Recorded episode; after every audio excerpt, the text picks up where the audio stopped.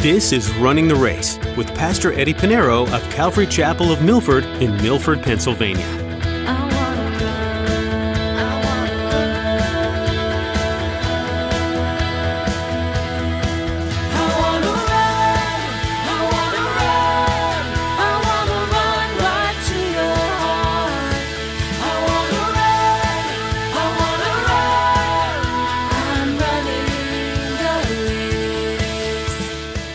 Bible does not discourage the planning of, you know, finances is good. It's good to have wisdom and, and where you could plan, you know, for maybe a, a retirement or you want to leave, make sure will for your family or for your, your spouse or your children. There's nothing wrong with that. And that's wisdom.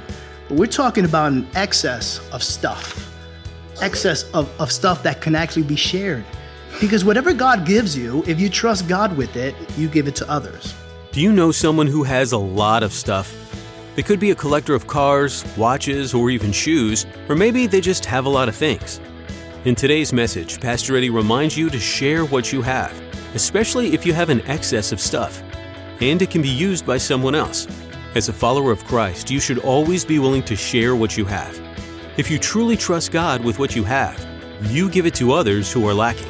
Well, let's join Pastor Eddie in the book of James, chapter 5 as he continues his message, warning to the rich and a call for patience.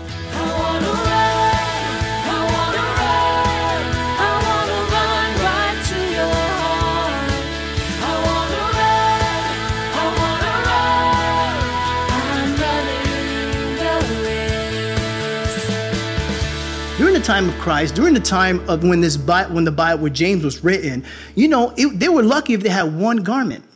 It wasn't like you can go to a Walmart, you know, take your camel and go to a Walmart and get a couple of shirts.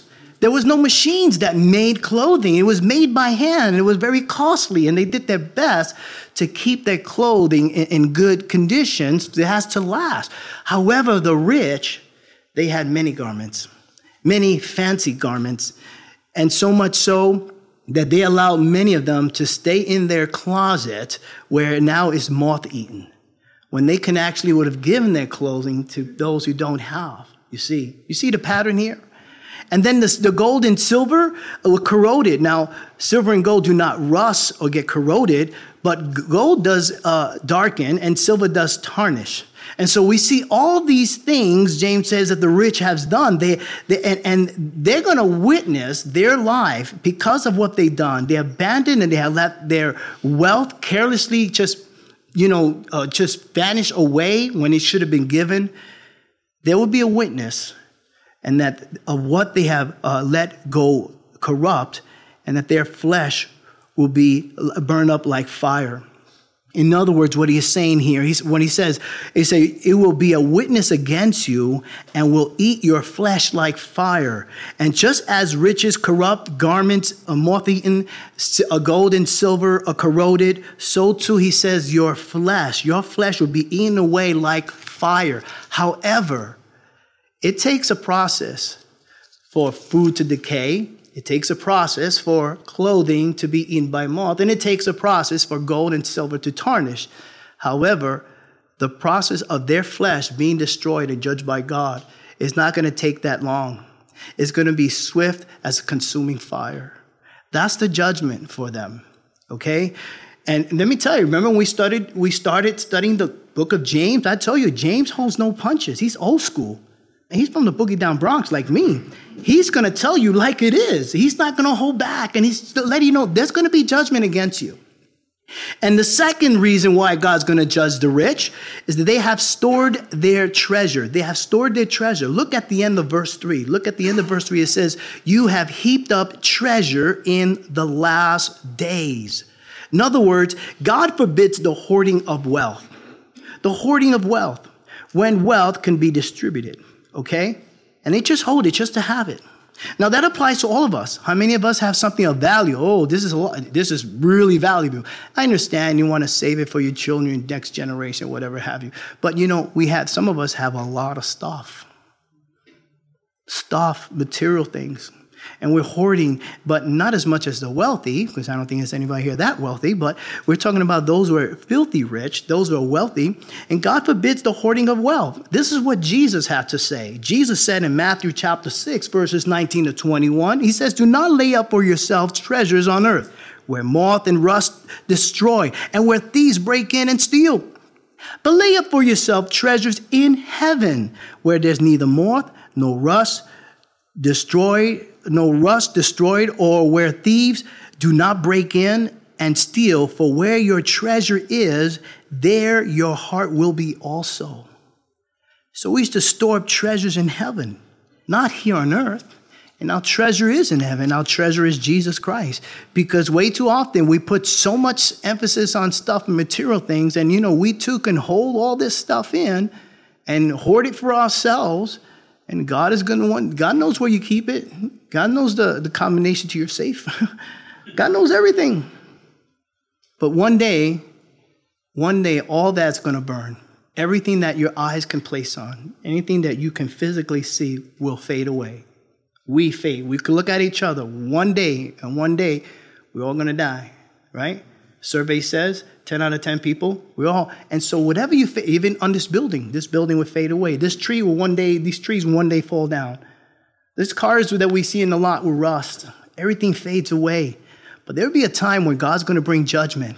And that judgment is going to burn everything up. Look what Peter has to say about this. 2 Peter chapter 3, verse 10. Peter writes, But the day of the Lord will come as a thief in the night, meaning it will be a surprise in which the heavens will pass away with a great noise, and the elements will melt with fervent heat.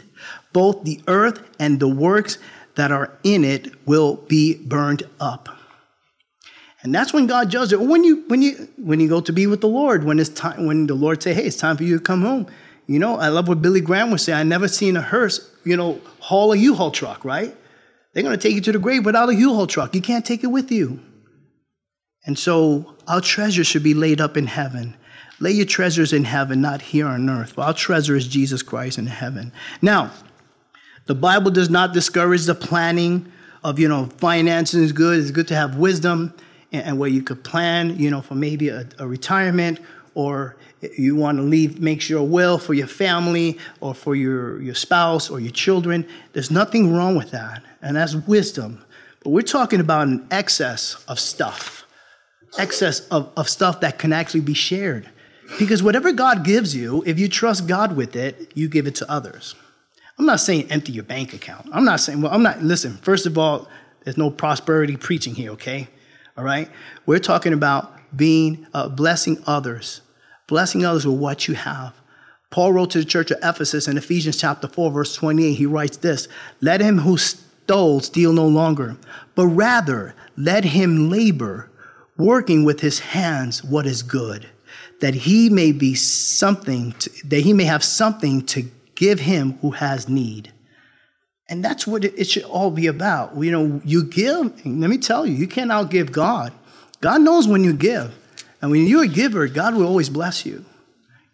And I find out God is consistent with that.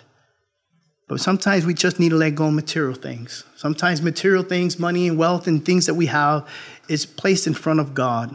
One of the first commandments is, Thou shalt have no other God before me. Quite often we place a lot of things before God. Hmm? The fact is that God owns everything and everything in this, in this world.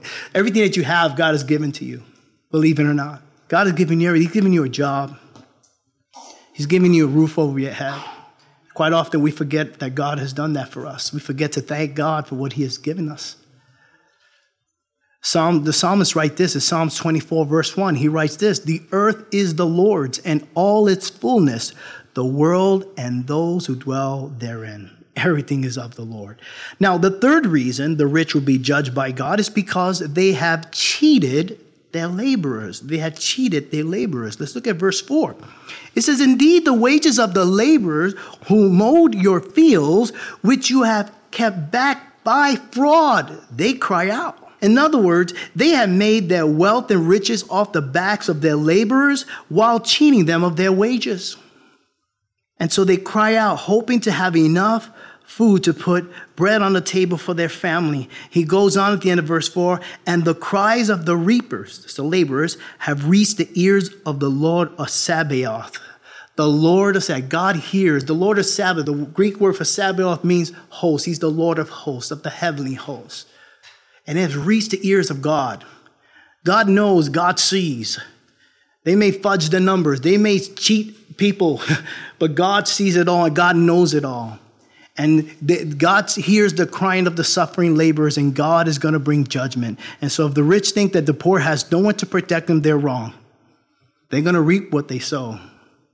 And only God knows. Now, the fourth reason the rich will be judged by God is because they live in luxury. They live in luxury. Look at verse 5. It says, You have lived on earth in pleasure and luxury. In other words, you lived in a high lifestyle on earth. And luxury, the word luxury means extra, it means excess. That's what that means. We're not talking about things that are necessarily fancy, or you may have something that someone else don't have. But we're talking about an excess. And you know, the luxury that is wasted, it is a sin before God because all the, all their money that they have, they use it to buy the excess stuff. For example, I kind of search at, you know, not that I need to search this. You see it all the time in the news. That's why I hate the news. I don't care what's going on with Taylor Swift and anybody else. I really don't care.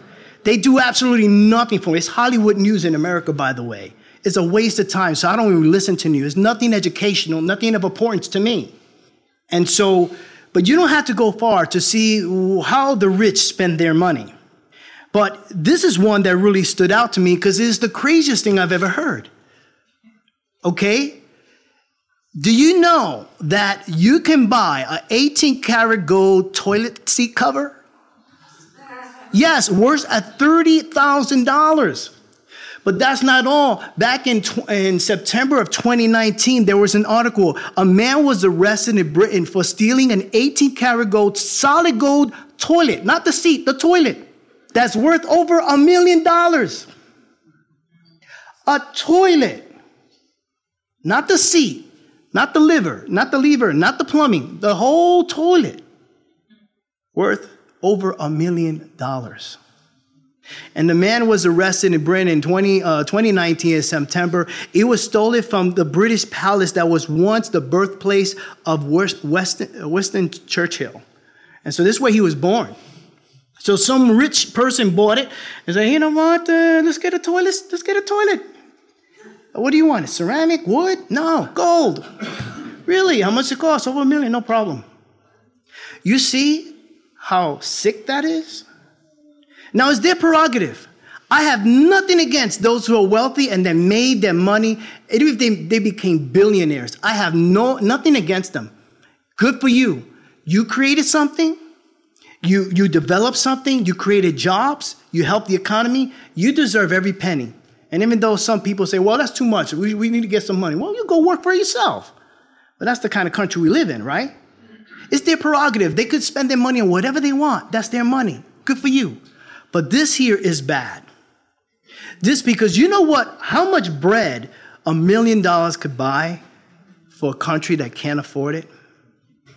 That is the luxury, and that's the reason why they're going to be judged. So this literally, this this this idea of a, a golden toilet seat or a golden uh, toilet seat cover, this is money that literally went down the toilet. God is going to judge it, and this is the excess that the wealthy do. And so James is hitting all points here. It's one of the reasons they will be judged. And so um, they will be judged because, again, all that money is wasted, wasted. And now here's the thing if you think God is going to judge the rich who, you know, gain their wealth by illegal means, carelessly use their money, throw it away, and don't care about it. But can you imagine if God's going to judge them how much more the prosperity preachers, teachers, TV evangelists are going to be judged? Think about it. Because not only are they're using their money unwisely, but they're fleecing the flock, deceiving people on the television for them to give them money. Meanwhile, they got multiple mansions, multiple mansions.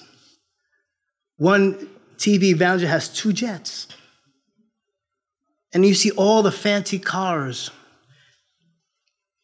and the yachts, fleecing the people of the money that people gave for God and for his kingdom. They're going to be judged. And so, again, there's nothing wrong. You know, you live modestly. I, I love the story of Billy Graham. Billy Graham, his ministry has, but he lived modestly with I think it's a forty or fifty thousand dollar salary a year. It's sad. So Verse 5, it says, You have lived on the earth in pleasure and luxury. And at the end of verse 5, you have fattened your hearts as in the day of slaughter. Day of slaughter, when they would sacrifice the animals, right? They would kind of fatten them up, right? I know a lot of the hunters this year are going to be happy with my wife because she's been feeding the deer all over our property, getting them ready. but um, Jesus said in Luke chapter 6, verse 24, But woe to you who are rich, for you have received your consolation. And so they may enjoy their riches and luxury now, but there's a day of judgment is coming. And so the fifth reason that God is going to judge the rich, the rich who have gained their wealth and, you know, illegally, um, he says because he's going to he's going to judge them because they condemned and murdered the just. They condemned the murder of just. Let's look at verse 6. It says, You have condemned and you have murdered the just. He, the laborer that is, did not resist you.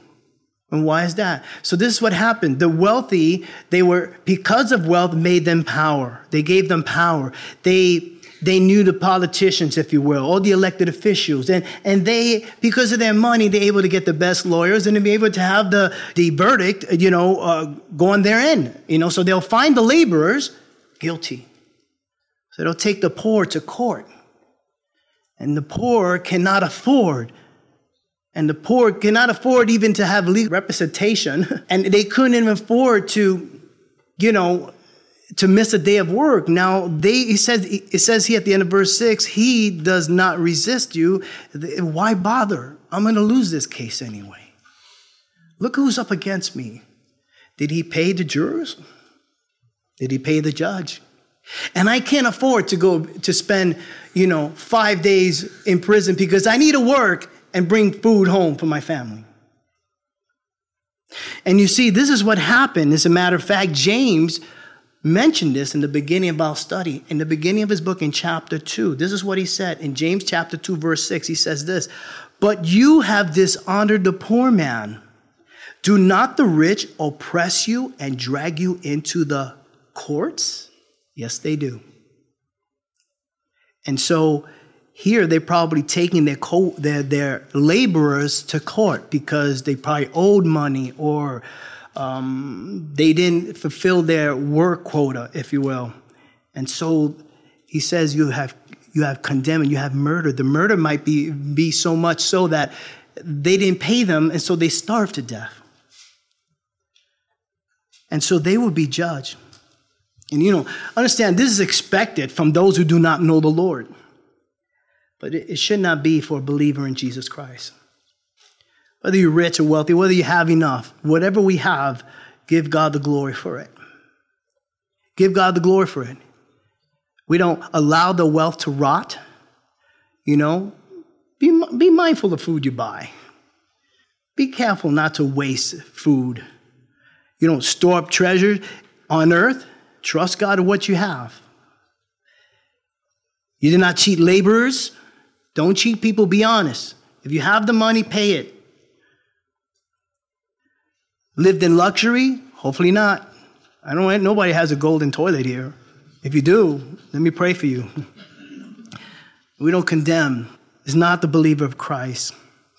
If you're a follower of Christ, then God has blessed you with what you have.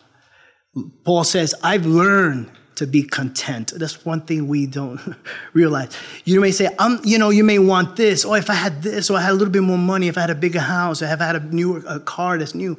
Well, praise the Lord that you have a roof over your head and you have four wheels to get you to work. Be grateful for that. Paul says, I've learned to be content. To be content is something we have to learn, put things in perspective. If you look at what God has blessed you, you don't have to worry about what God want, what you want God to give you. You understand? If you don't have it, it's because God doesn't think you need it. If you have it, because God thinks you need it. Very simple. Paul said, I learned to know what it is to, to have and not have. And so we need to be careful. And so we move on. So verses one through six is a, a warning to the rich. That's what you looked at. Again, these are wealthy, rich people who don't know God, don't fear God, and take advantage of those who work for them. And so they will be judged. Now we're going to look at, at, verses 7 through 12, it just seems that James just shifts gears here. He went like from gear 1 to 6. So it's like, all right, James, we're, God is going to judge the rich, and now you're talking to us. and that's what he's going to do. Now he's going to talk to you and I, you and I who are believers in Christ. Uh, we need to be patient. We live in a world. You may not have much. You may not have much, be patient, stand firm. That's verses 7 through 12. Let's look at verse 7. He goes on to say, Therefore, be patient, brethren. He's talking to the believer in Christ, brethren. Be patient, brethren. If you remember when Paul, I mean, when James began uh, writing his this epistle in chapter 1, verses 2 and 4, this is what he wrote in verses 2 and 4 chapter 1 he says my brethren count it all joy when you fall into various trials I don't know about you, but I find that hard to do. I'm going to be happy when I go through trials and tribulation and suffering. But he said, count it all joy. Why? He explains it. Look at verses 3 and 4. Knowing that the testing of your faith produces patience. This is what happens when you trust in the Lord through trials and tribulations. It'll either make you or break you. And uh, we know people that they can deal with a lot. You know why? They know how to deal with it. But here it talks, it produces faith. It, faith produces patience. I'm sorry. Faith produces patience. Look at verse 4. But let patience have its perfect work, that you may be perfect and complete, lacking nothing. That's why. Bring it on. Bring it on. Now, you may not say, wait a minute, I don't like this kind of preaching today. No, bring it. Trials and tribulations. It's going to make you. It's going to make you. Faith produces patience. Patience will have its perfect work, and then you will be complete, lacking nothing. Now, let me give you a couple of Greek words here so you can understand. Now, what we just read in chapter 1, verses 2 to 4, the word patient is uh, hupomone. That's it, it is mentioned 23 times in the New Testament. It means to be, it means steadfastness, it means endurance.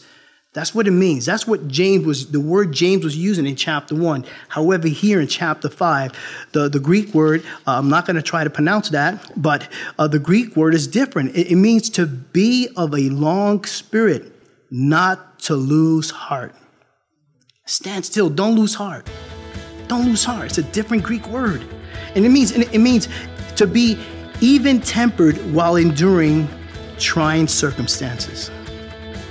And we, you, you, may say, wait, that, that might be hard. I said, Pastor, Eddie, you don't know what I'm going through. No, I don't know. But I think I'm just like you, like everybody else. We all have our trials and tribulations. But you know what? I can go do all things through Christ Jesus who strengthens me.